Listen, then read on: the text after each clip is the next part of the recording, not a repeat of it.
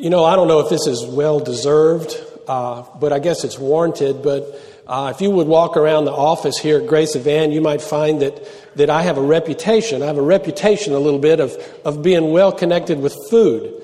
And uh, I probably deserve that. Uh, it, it, it preceded me um, our, our children's director, Jennifer Kronk, was at a conference a couple of weeks ago and ran into some folks from my previous church. And, and I thought, what a neat thing. They're going to share about how, how they miss me and how wonderful I am and what a great pastor and everything. Met Jennifer and said, he likes to eat. All you got to do is feed him and he'll be happy. So that was pretty much, that was pretty much it. And I guess it's true. But I got to tell you though, there's one time, glorious moment probably the most glorious moment, unrepeatable, the most glorious moment on this side of heaven, I'm sure. I had the opportunity to participate in a wedding with some friends of ours, and uh, it was down in Naples, Florida. So we went down to Naples to the wedding, and it was a beautiful wedding, but that didn't compare to the, the reception meal afterwards. It was at the Naples Beach Club, right on the Gulf of Mexico looking out at the shore, and here's this huge room set up with food. It was glorious. There was steak, prime rib, lamb, chicken, lobster tails, all this other stuff, an entire room just for dessert, caviar. It was like the Super Bowl to me. My adrenaline was getting pumped. I was planning my, I was developing a game plan as I walked up and down the buffet line because I was going to glean the entire afternoon. So the line was long, but I went through and, you know, I'm visiting with everybody and I'm talking with them. And then I got my plate. It was about like this. And uh, I said, I'm not talking anymore. It's time to eat. And I've got lobster tails and I've got prime rib and all that. It is just wonderful. And then the sun was setting over the, uh, over the Gulf because it's on the western side of Florida. This is a beautiful, beautiful setting. And someone stood up and said, Let's all go out and have our pictures made while the sun sets. And the bride and the groom got up and left. And I'm there eating, and I go, This is my chance. There's nobody in the buffet line. So I went up there. I had, I had more lobster tails in a one hour period than I had in my entire life. It was just that glorious. Gleaning from that buffet table. But you know something? As wonderful and as full as I was, it was only a day or two, maybe three days, I was hungry again. The food didn't really last. And we have the opportunity today to glean from a, a buffet from the Word of God that is food, food that lasts. So that's what we're going to do. We're going to glean from a passage that talks about food to illustrate a wonderful point that Jesus is the bread of life. John chapter 6 is our familiar Sunday school passage, and I'm going to read some, but I want you to keep your Bibles open because it's one of those things where it's not like there's, there's one point. There may be, there may be no points. I hope there's at least one. But it's like a buffet. There's so much richness in this passage that we want to see what the Lord has for us. I'm going to read the first uh, 15 verses and then we're going to just kind of refer back to the passage as we go. Here's the word of the Lord John chapter 6, starting in verse 1. After this, Jesus went away to the other side of the Sea of Galilee, which is the Sea of Tiberias. And a large crowd was following him because they saw the signs that he was doing on the sick. Jesus went up to the mountain, and there he sat down with his disciples. Now, the Passover, the feast of the Jews, was at hand. Lifting up his eyes then, and seeing that a large crowd was coming toward him, Jesus said to Philip, Where, did we to, where are we to buy bread so that these people may eat? He said this to test him, for he himself knew what he would do. Philip answered him, 200 denarii worth of bread would not be enough for each of them, even to get a little. And then one of his disciples, Andrew, who was Simon Peter's brother, said to him, There's a boy here who has five loaves and uh, uh, barley loaves and two fish, but what are they for so many? Then Jesus took over. He said, Have the people sit down. Now there was much grass in the place, so the men sat down, about 5,000 in number. Jesus then took the loaves, and when he had given thanks, he distributed them to those who were seated, so also the fish, as much as they wanted. And when they had eaten their fill, he told his disciples, Gather up the leftover fragments that nothing may be lost. So they gathered them up and filled twelve baskets with fragments from the five barley loaves left by those who had eaten. And when the people saw the sign that he had done, they said, This is indeed the prophet who is to come into the world. Perceiving then that they were about to come and take him by force to make him king, Jesus withdrew again to the mountain by himself. This is the word of the Lord that we're gleaning from this morning. So, by way of background, the passage starts off saying, sometime after this.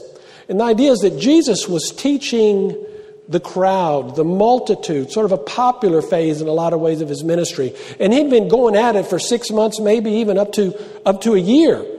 And he had uh, turned water into wine. He had healed a nobleman's son. He had healed someone else by the pool. And he had done different things like this doing ministry. And as a result, he had attracted quite a following. Now, for various reasons in varying degrees, uh, some people followed him uh, because uh, of what he could do. They were, you know, they, they wanted the excitement. They wanted to see what he would do next. They were curious about who he is. Other people, his disciples, followed him, and they too were figuring out exactly who he is, but they were attracted to him. And then some of these folks that were following him were doing so because they didn't like him and they actually wanted to, to kill him. And Jesus knew all this. So after ministering down in the area around Jerusalem, he decided that he and his disciples would get away, that they needed a break. Plus, he had just found out that his good friend, his cousin, John the Baptist, had met a gruesome death. So it was, a, it was a, an emotional time. And he decided he was take his disciples and he would travel north and end up on the eastern side of the Sea of Galilee and rest and be refreshed.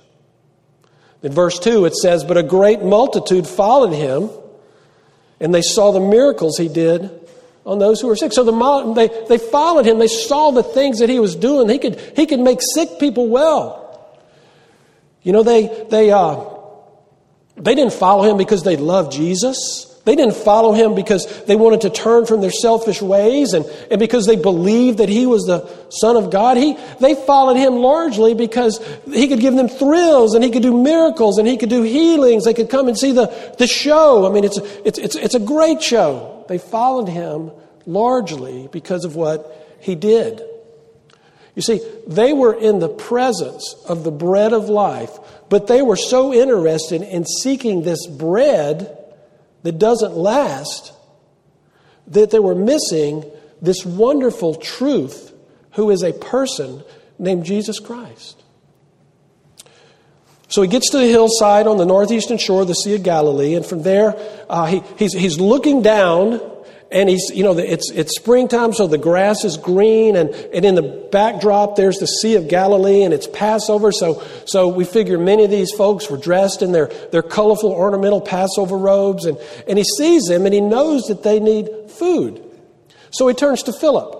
Philip was from the area, so if anybody knew where all the places were to get food, Philip would be one that he would do that. So he said, Philip, where are we going to get some food to feed all these people? Well, Philip made a quick calculation and he said, You know, we can't do this. Even if we could get so much food on such short notice, it would take eight months' wages just to give everybody a little bit. This is an impossible task. We can't do it. We are unable. We don't have the ability to feed all these people, Jesus. And Philip was right. Philip spoke the truth. It was impossible. And he was willing to go to Jesus and say, I am unable. Don't miss this. Philip admitted that what Jesus was asking, he was unable to do. And that's hard to do sometimes. But you know, sometimes that is a wonderful place to be. You see, if you look at verse 6, it says that Jesus tested Philip because Jesus knew what he was going to do. He knew that he was about to do something by his divine power that man was unable to do.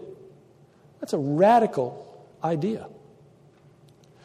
His strength is made perfect in our very weakness. His ableness is demonstrated most often in our unableness.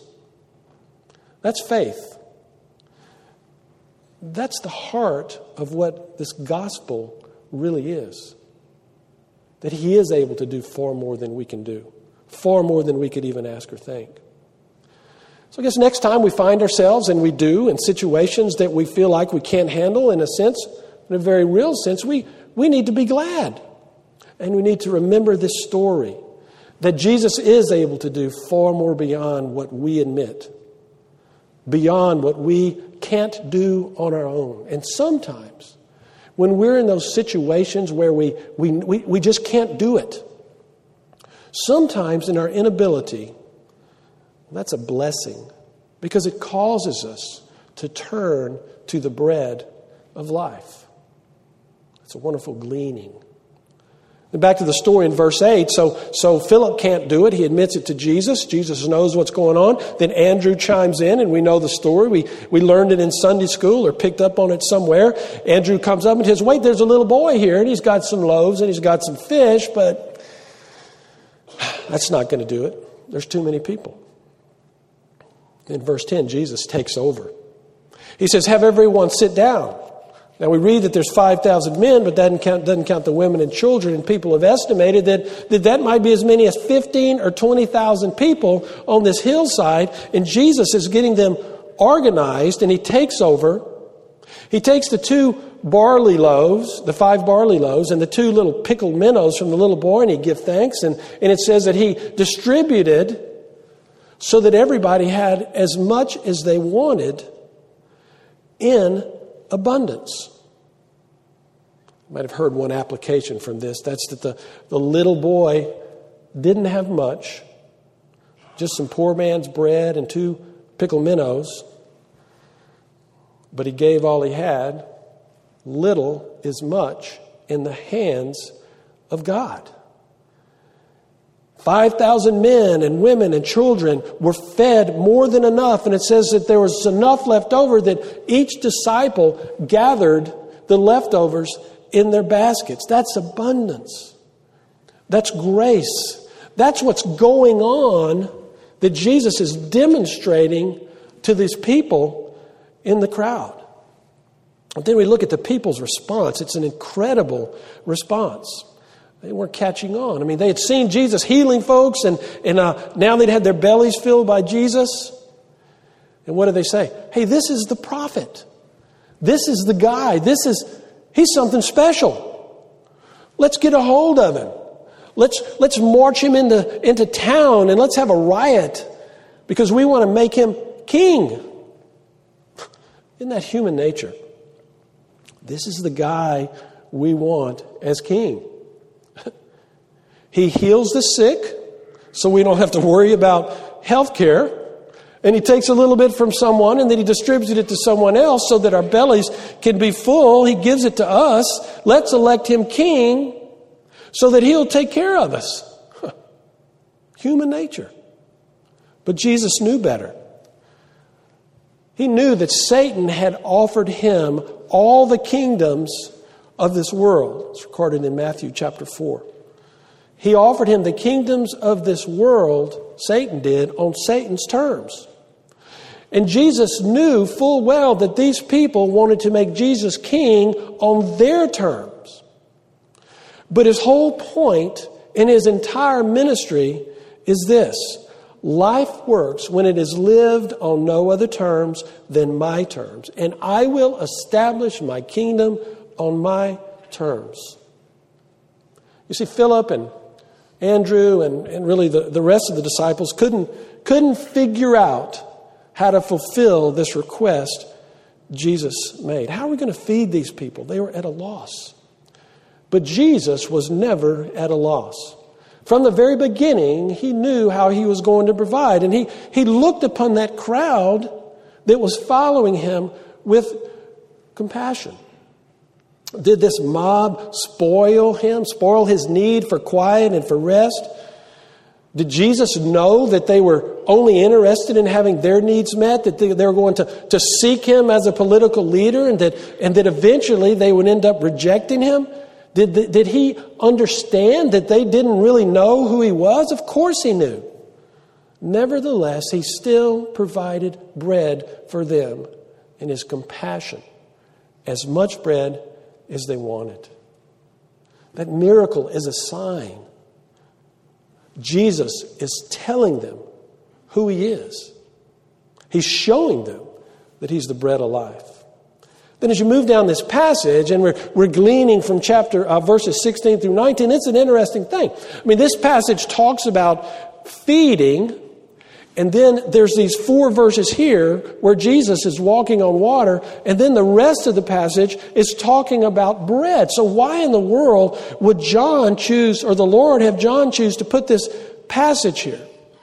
You know, here are these disciples, they're fresh off of a miracle, they're, they're important players in this great event. I mean, why is this story about these disciples being in this boat and, and this storm coming up? I mean, what's the point? You know, how does it fit? How do these four verses fit in this chapter? Well, what happened was, you know, Jesus uh, sent the disciples across the sea in a boat, and it was late in the day, and they take off. Uh, you know, there's a lot of them were, were, were fishermen.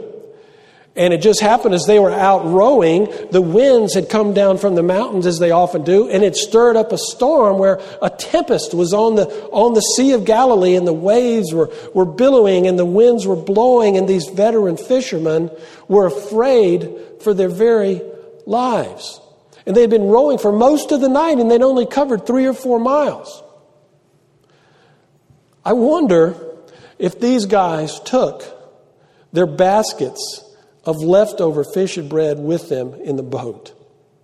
Because if they did, it wouldn't be very much good to them now.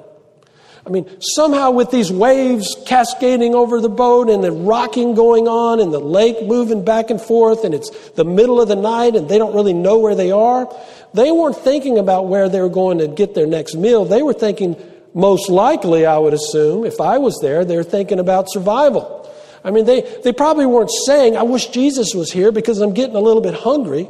I'd love to get some bread for our, for our bellies. I mean, I suspect if I was in that boat, I would be thinking about my very life. Sometimes the bread runs out. Sometimes we might have more than enough bread, but it's the wrong kind of bread and it doesn't help. So these disciples are rowing to the west, and naturally, when you row, they're facing back towards the east, and they noticed on the whitecaps the outline of a man coming towards them. And then other passages that record this say that he looked like a ghost, and they became even more afraid. Jesus got right up to the boat and he said, It is I. It is me. Do not be afraid. Then they took him into the boat and the storm was calmed. And immediately, it says the boat was at the land to where they were going. It's another miracle. This one, not for the masses, but for the disciples. Miracles of healing and feeding, of walking on water, of calming the storm. Who is this? Jesus. He says, Enjoy the bread, be full. It's more than enough, but remember, disciples, sometimes you need the real bread. And what you have in me is lasting bread. What you have in the boat with you is the bread of life. Jesus was present in the boat. Those are the miracles. What's the, what's the point? What's the message of all this? And we continue down this passage and we're looking around verse 26 and verse 20, verse 25 through, through 28 through 9, 30 in there. And, and so what happened was as we continue the story, it says that the next day the, the remaining crowd was still there. Some had gone home, but some had stayed there, spent the night on the hillside, and they looked for Jesus. And they couldn't find him anywhere.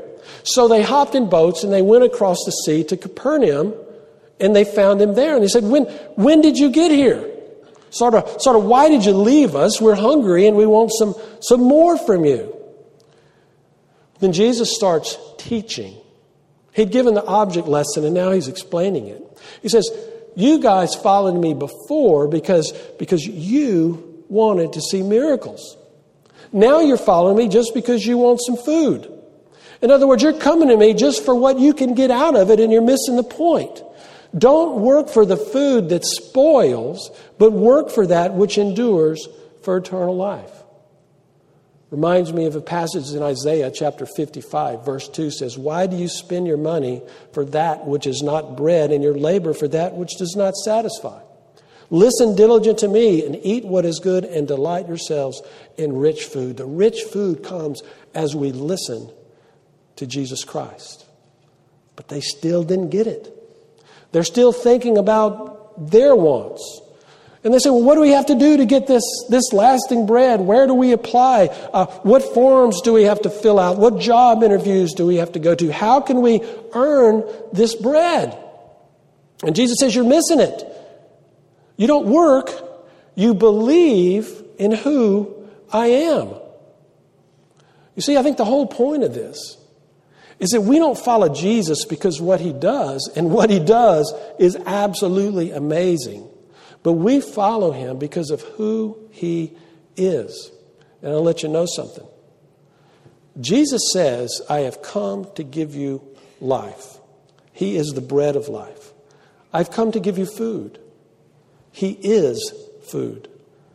You are thirsty. I am living water. I came to give you peace because I am peace. Love. I am love. And on and on. You see, everything that Jesus Christ gives, He is. So he's saying, don't line up for more bread, line up for me. Seems pretty clear. But in verse 30, we see an absolutely amazing response of the crowd.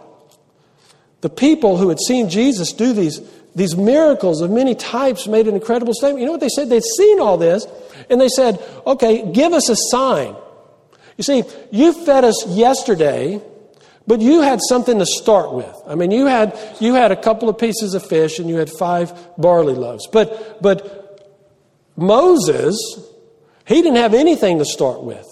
And he gave us some bread from heaven, starting with nothing. So we want you to give us manna like Moses did.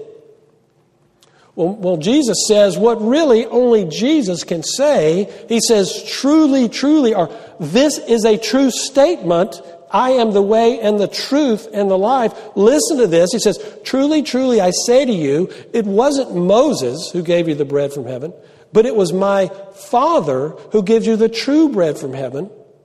For the bread of God is he who comes down from heaven and gives life to the world. And they said, Give us this bread always. And then Jesus says to them, I am the bread of life. Whoever comes to me shall not hunger, and whoever believes in me shall never thirst. That is a promise made by the Son of God. That's the message. What does it mean? Well, sort of a contrast between this manna and true bread. I mean, this crowd of followers, this curious onlookers, they, they, they, they tended to see Jesus as a sort of a popular happening thing. You know, someone that could, could fill their bellies and, and he could heal and he could provide. He's sort of like a, like a divine bellhop for many people. And this, this bread, though, this bread that they're wanting, this manna that they want him to, to give them, like Moses did, even that manna didn't, didn't last. It was only good for the day, and then it spoiled.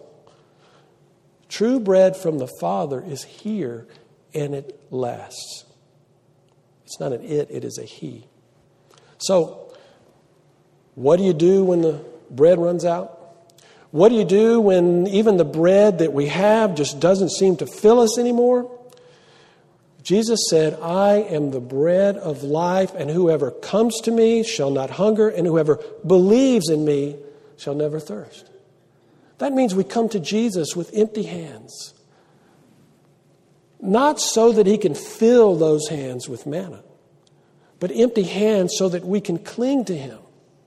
Because he, he, he, because he is the one, he is the, the only one who gives life and sustains life. You know what he's saying? I am the bread. And whoever believes that and comes to me will have his soul satisfied.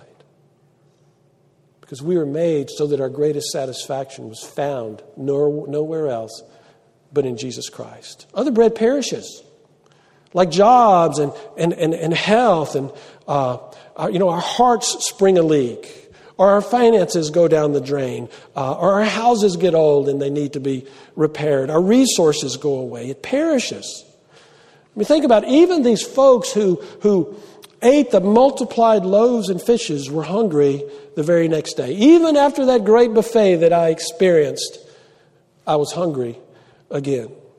And the manna spoiled, and the people died. And yet, in verse 36, he looks out at the crowd and says, I'm saying all these things to you, but you look at me and you do not believe. You have your heart set on the bread that perishes. Jesus is the one who wept over the unbelief of Jerusalem. And I have to think that this made him sad. But then he sums up this discussion with the crowd. And he says in verse 37 All that the Father gives me, gives me, will come to me. And whoever comes to me, I'll never cast out, for I have come down from heaven not to do my own will, but the will of him who sent me. And this is the will of him who sent me, that I should lose nothing of all that he has given me, but raise it up on the last day. For this is the will of my Father, that everyone who looks on the Son and believes in him should have eternal life, and I will raise him up on the last day. He's kind of saying to the crowd, you know, you, you may not believe in me. But there is a group, there is an all who will come to me, and my Father is drawing them. And look what it says all that the Father gives me. That all, the ones that come to Him and believe, is a gift to Jesus from the Father. What wonderful assurance. Have you ever thought about that? You know, gift giving is, it's kind of a weird thing. We want to give good gifts, but sometimes that's difficult to do. Sometimes we get a gift and we're appreciative of the gift, but we don't really like it. Maybe, we maybe you've returned a gift before. Maybe you've, you've regifted before. Or maybe your kids, when you go around on a trip and you come back, they want to know, what did you, what did you bring me? There's one time when I was a, a youngster, my grandparents came up with the idea that I should collect rocks. So whenever they'd go on a trip, you know what they'd bring a little eight year old boy? Rocks. I feel like Charlie Brown at Halloween. What did you get? What did you get? I got a rock. Have you ever tried to regift a rock? I couldn't return them back to New Mexico or wherever they got them from. it was strange. Sometimes it's hard to know what to give. What a relief it is when the person to whom we're giving the gift, they really like what they're getting. That's a wonderful thing, isn't it? Well, here's some amazing words of comfort in this passage. It says that if a person, if you have come to Jesus Christ and you believe in Him, you know what? You are a gift of God. We are a gift of God, the Father, to Jesus Christ. And if you're like me, sometimes I don't feel like I'm a very good gift at all. But you know what? It doesn't matter. Because Jesus has absolutely no interest in ever returning you. So, why are we such a wonderful gift from the Father? because God the Father gives us to His Son. And on that basis, we are so special. And Jesus is so glad to keep for eternity every gift the Father gives to Him. And there's going to be a great birthday party uh, in heaven. You know, when there's a great birthday party, when, when you know, the, you know, a bunch of children come over and mom and dad give a party for their child, and, you know, they say, hey, he's opening presents. And they say, well, let, let's see what you got. And the, the child holds up his, his Tonka truck or his, his Xbox or his Chutes and Ladders game or her doll or whatever it might be. He holds them up. Look what I got. Verse 39 says this I should lose nothing of all that he has given me but raise it up on the last day. And verse 40 repeats the same thing. There's going to be a great party in heaven when Jesus Christ is going to raise his gifts up to the Father. Look what you have given me. Thank you for what you've given me. And we are those gifts. What a wonderful, what a comforting assurance when we feel like we are the worst gift in the world. What an assurance for all who have come to Him and believed in Him. Because all who come to Him are a personal gift from God to Jesus Christ, who is the bread of life, the deep and only satisfier of man's soul. And the bread of life is right here in their grasp. It's right here. He is right here in our grasp. And Jesus is telling this crowd, and God put this passage in here to tell us come and believe that I am that bread. So, what do you do when the bread runs out? What do you do when the bread you have just doesn't seem to do it for us anymore? Come to Jesus. Come early. Come often. Come and believe. Come to the one who cherishes you as a wonderful gift and keeps you forever. I want to say a little something as an aside. Uh, we have talked about this wonderful miracle that Jesus has done. It's a sign to point who Jesus Christ is, that He is the bread of life.